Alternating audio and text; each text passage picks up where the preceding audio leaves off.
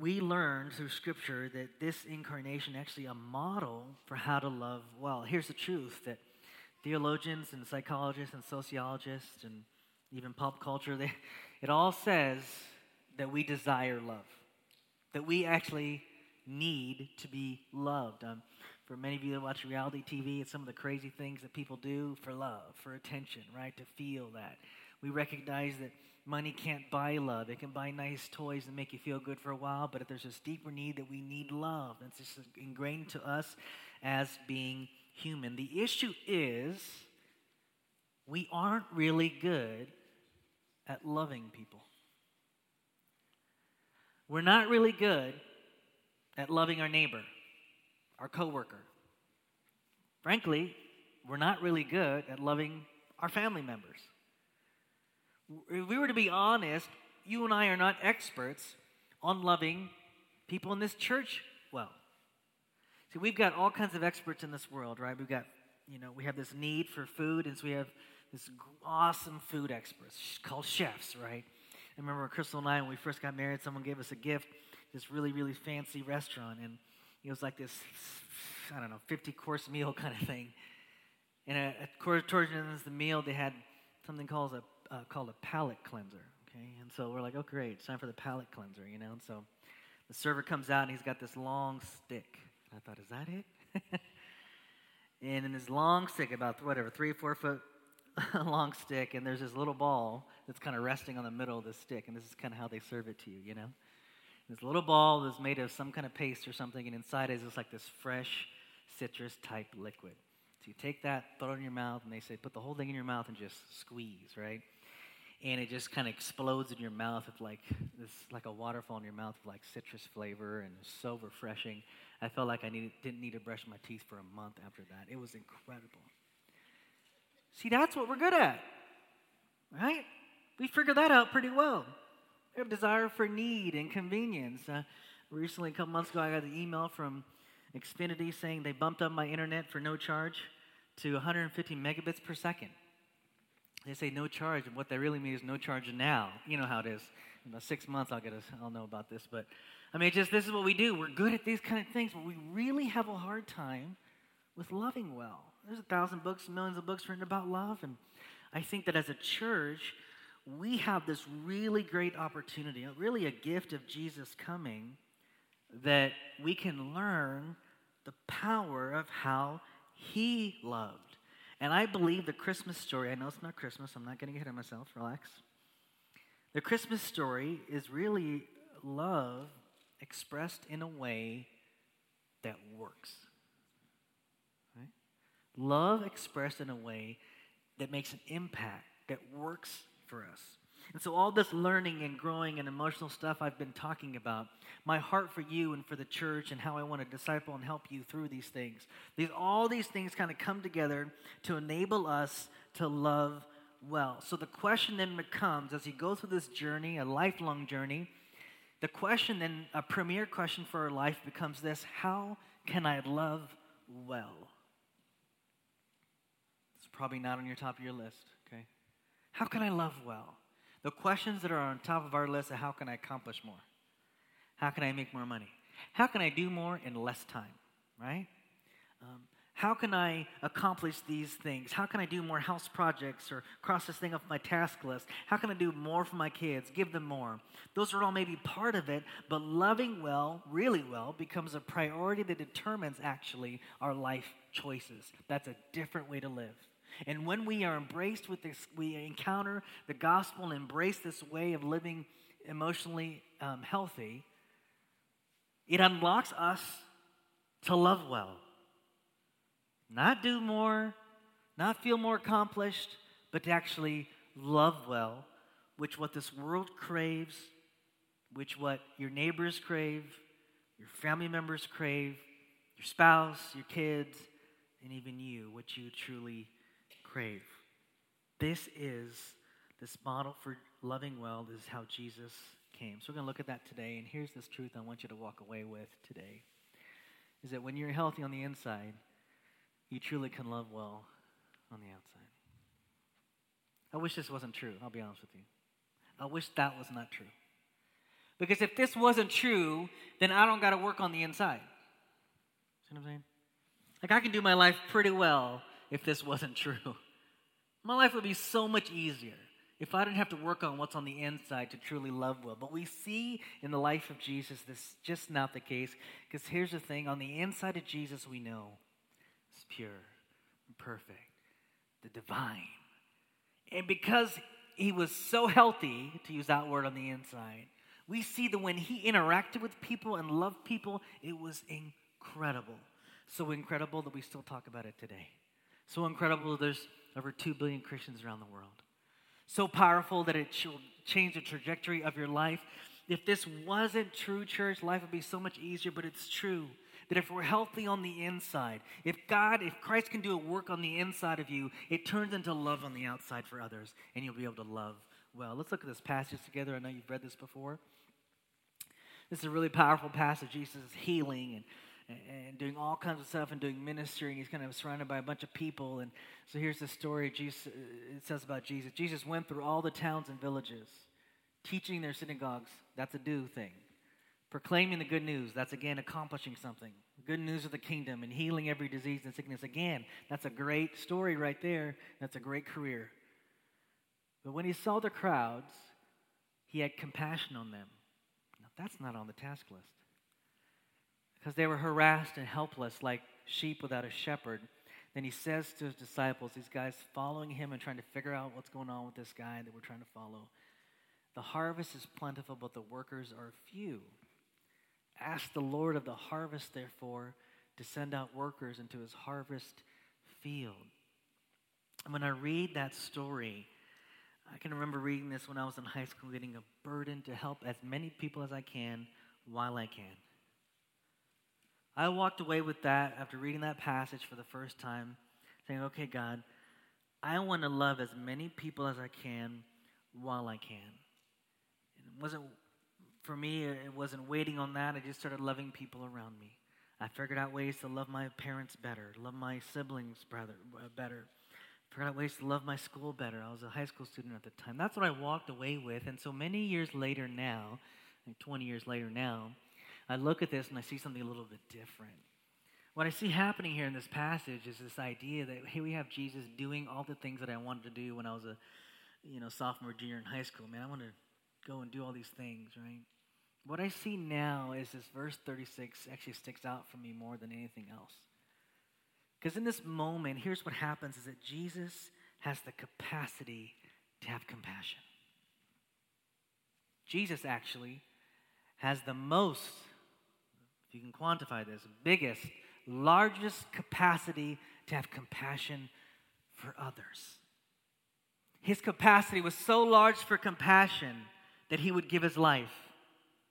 His capacity for compassion was so large that in the midst of, of doing some work, man, he felt this compassion. His capacity for compassion, his ability to love well was so big that in the interactions that we read through the Gospels with people, of Jesus connecting with people, it was just life changing for them. His capacity for love was so great. Jesus had the largest capacity in his heart to have the greatest compassion for others. And here he is with his disciples, and they're looking at him doing these awesome things. Jesus is a winner in verse 35. He's the guy, he's doing incredible things. That would be enough. But he says to them this idea of like he has this compassion. He's so burdened to where he says, Listen, these people are hurting. I can feel that.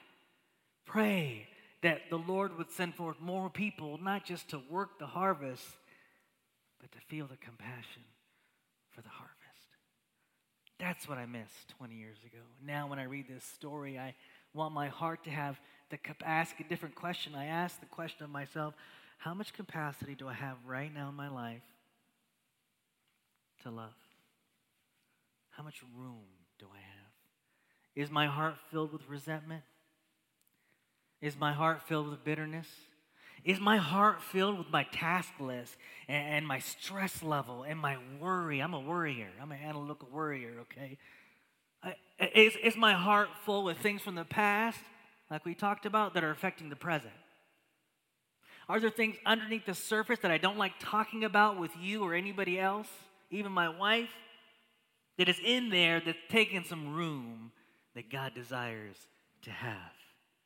I want to have the kind of capacity in my heart to see people and have as Jesus sees them and to have compassion. Whether I'm in church, I'm at the grocery store, or if I'm at eating eating lunch, wherever I'm at, I want to be able to say my heart has this capacity in this space to love well. Now, what was so powerful about this kind of thing here, and I'm just going to put all these up actually together here. So, there have been a million books written about love. I haven't written any of those, so I'm not an expert. We, we, we, we want to know as a, as a culture, I think, we want to know as a people, how do we love well? Because we recognize, I think, love works, right? Love is powerful. We, we, we spend money on love. We go through broken relationships. We go all these different things. And people talk about this idea of like when you fall in love, it's like insane. It's not this logical thing that you would be willing to tie your life to somebody or you're willing to give up these things or whatever it is because you just have this love for someone. And, and so here's a few things that I see, not only in this passage, but the idea of Jesus coming as a man to us. We know the story that Jesus was born in a manger. I watched this with my kids recently. It's like, this is not a kingly birth. This doesn't seem right, but it's loving. And he goes through his life, and we see what he does. And these are some of the words that come up when we see Jesus love well. The first is empathy. Um, empathy, this idea to be able to walk in somebody else's shoes. And so Jesus had this incredible empathy. Well, why was he be able to empathize? Because he walked in our shoes. He walked in poverty. He walked with people. He walked with hunger. Um, Jesus felt these things. I want to use the feeling word. Let me tell you, Jesus felt something when he saw all these people like sheep without a shepherd. He saw these hurting people that he's healing, right? He felt something. I tried to argue with you and convince you at the beginning of this series that you are created emotional, that you are emotional as much as you are physical. And all these other things take away our opportunity to empathize with people. When you're busy, you don't think about other people. When you're worried, you don't think about other people. These things take space in our hearts. Empathy.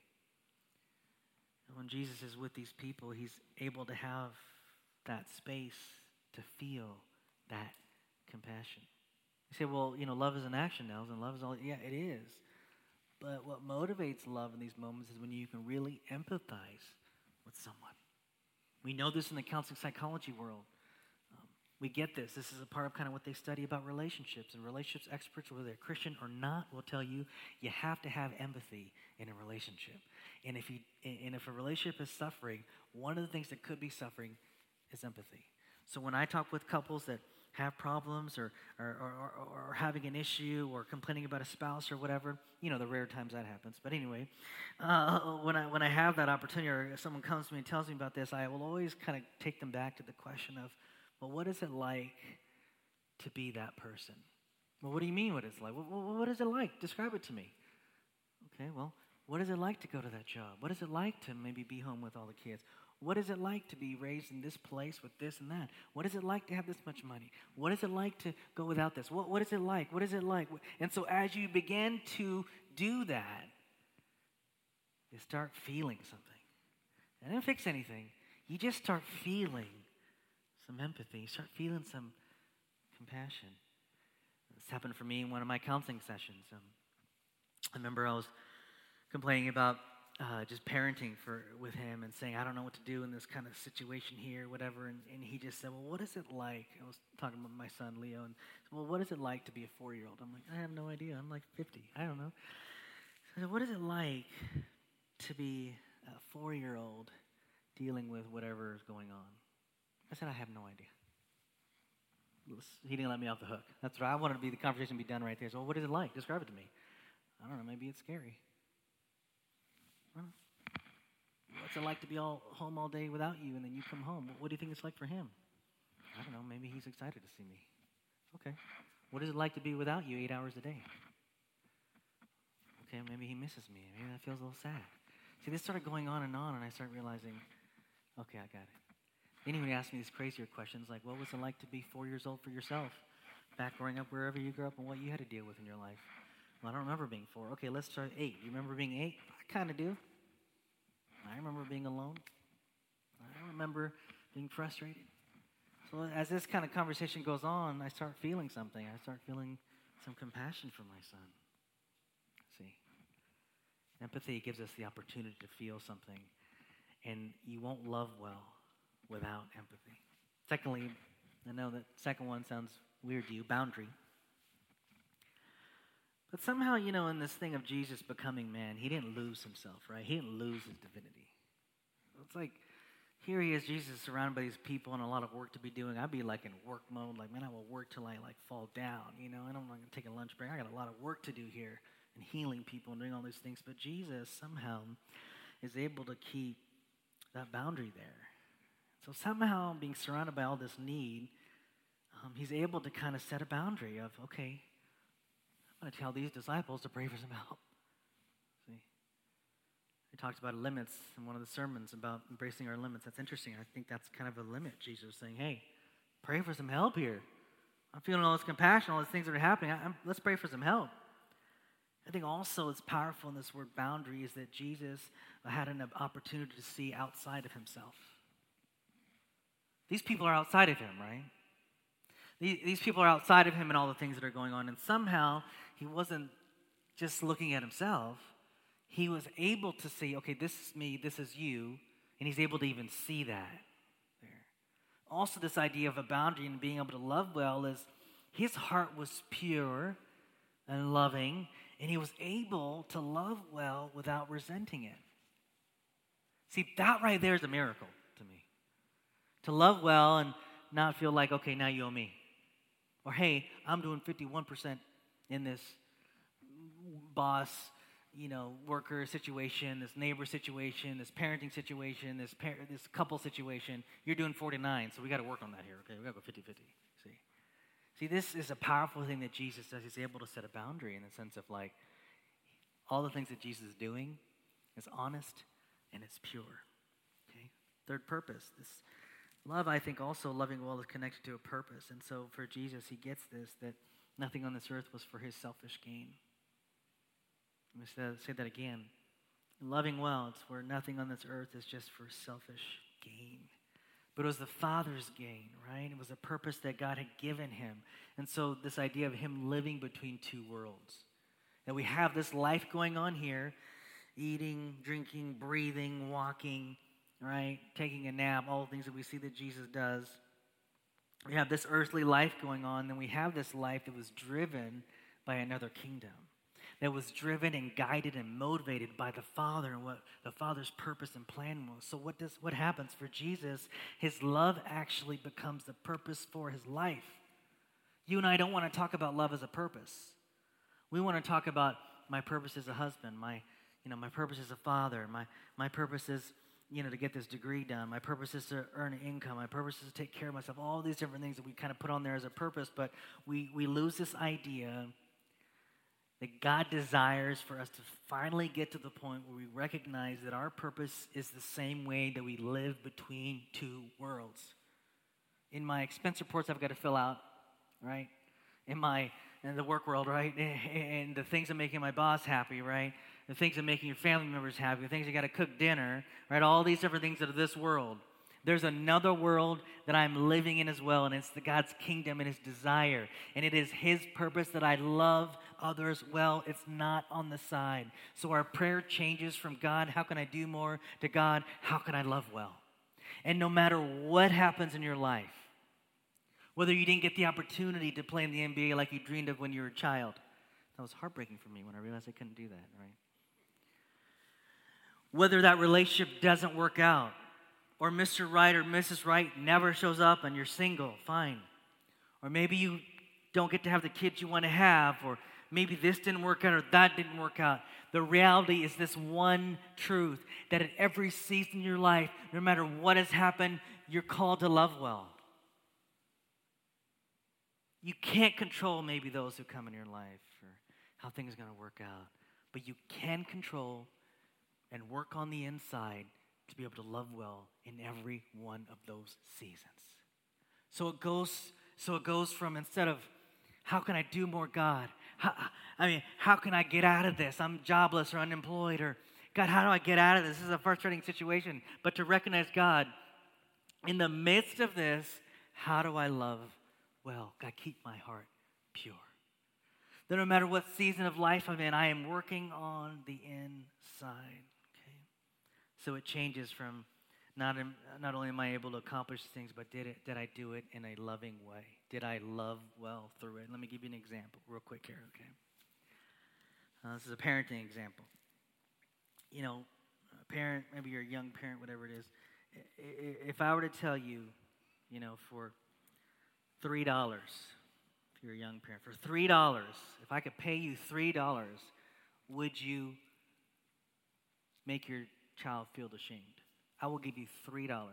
$3, three whole dollars, three American dollars for your child to feel lonely or ostracized.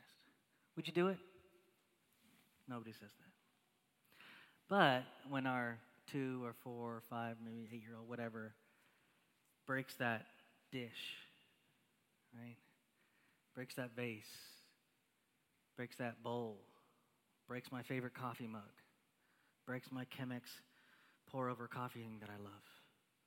And I rage. I get angry. Something slips. And he feels ashamed, or she feels ashamed, or ostracized, or painful, even that moment of what I just said. Why would I do that? Why do I do it? It's two, three bucks, maybe 50 bucks, maybe a hundred. What if I told you $5,000? Would you do it? You probably wouldn't because you love your kid. But here's what happens, church. Because loving well isn't our priority, we don't work on the inside to make sure in those moments that it happens that we loved well. I can guarantee you for a few dollars, right, of this broken plate, some of the things that I'm going to do, if I do it in the wrong way, I can maybe tell you I can get my kid to comply. Know if it's loving well. And so now the greater question isn't how do I get him to do something or her to do something? It's how do I love well? You know, if I could get you before you had a conflict with someone, you conflict with a coworker, conflict with a parent, family member, and I could sit down with you before this all happened, and I said, listen, is it going to be worth it? Whatever it is, okay, whatever it is, fighting over money, you're fighting over this or that, whatever it is, Okay? Was it worth you not loving well? So here's the big picture, church. Okay? If you will embrace working on what's underneath the surface, the hard road, I would call it a narrow road, it's setting yourself up for those crazy moments in your life to love well. So here's a few questions then we ask if we're going to go down this way. See, see how those are different questions now? I'm not asking you if you feel righteous and you've done good things this week. Um, I don't want to just ask you when, hey, you making good money? Yeah, your boss is happy. That's great, you know. Hey, you know, everybody's happy, you know. So these become some more central questions to our life. How's my heart? How's my heart? How's my heart when things are good? How's my heart when things are bad? How's my heart? What's underneath the surface? For many of us, we have no clue. Typically, we find out what's on the underneath when we're in a pressure cooker and it comes out, right? And then we're embarrassed and we're scared, right? See, the central question what's underneath the surface? In worship time, when I'm during worship here, these are the questions that are sometimes going through my heart. When I pray in my prayer time, and I'm pretty sure I pray more than all of you, so it's a big deal, you know. See, that's the kind of thing we, we phrase spirituality, right? Like, how much am I reading? How much am I praying? If we were to be asking these questions, you'd get further. what's underneath the surface, God? God, what's there? You and then this last question, I've asked this a billion times. God, how in the world, how in the world, God, do I deal with me? God, how in the world do you take this life that I've lived, these experiences that I've had, these painful things that have happened. God, how in the world do I tend this thing? I got weeds everywhere. I quite literally have weeds in my lawn right now. How in the world do I tend this thing? How do I tend this darkness? How do I tend this mess? How do I tend when I'm in the pressure cooker and these things come out? See, these are become the central questions for life because we recognize that I, I believe that I'm created of God and Jesus died for me not to just do good things, but he died for me to become new, to become righteous, to become loving, to be able to have the capacity on in my inside to love extremely well. See, these questions are harder questions, church. I don't like these questions. But in 20 years of following him, these questions have got me to the point I am in my life for sure. And I believe will help me in the next 20 or 30. I want to ask you tonight, church, um, how's your heart? If you were to be able to answer that question without fear of embarrassment or consequences from somebody else doing something because of what they heard, how would you really say and answer that? I mean, what's underneath the surface? We live such busy lives. The most silence that we have is between the two episodes in our Netflix thing that we're watching. Nowadays, you can just skip that, you know? I mean, our silence is so little. Our quiet, our, our time to consider these questions. Do I even know how to tend my heart? These are, I believe, what Scripture helps us with, following Him helps us with, and this community should help us with too. Church, look at these questions. These questions lead towards freedom. These questions lead towards a better marriage. These questions lead towards better parenting. And I'm a young parent, okay? But these questions lead towards better parenting. These questions lead towards a better neighbor. These questions lead toward a better purpose in life. These questions lead us towards moments in our life that God desires to have instead of those moments in life where we said, I can't believe that was me.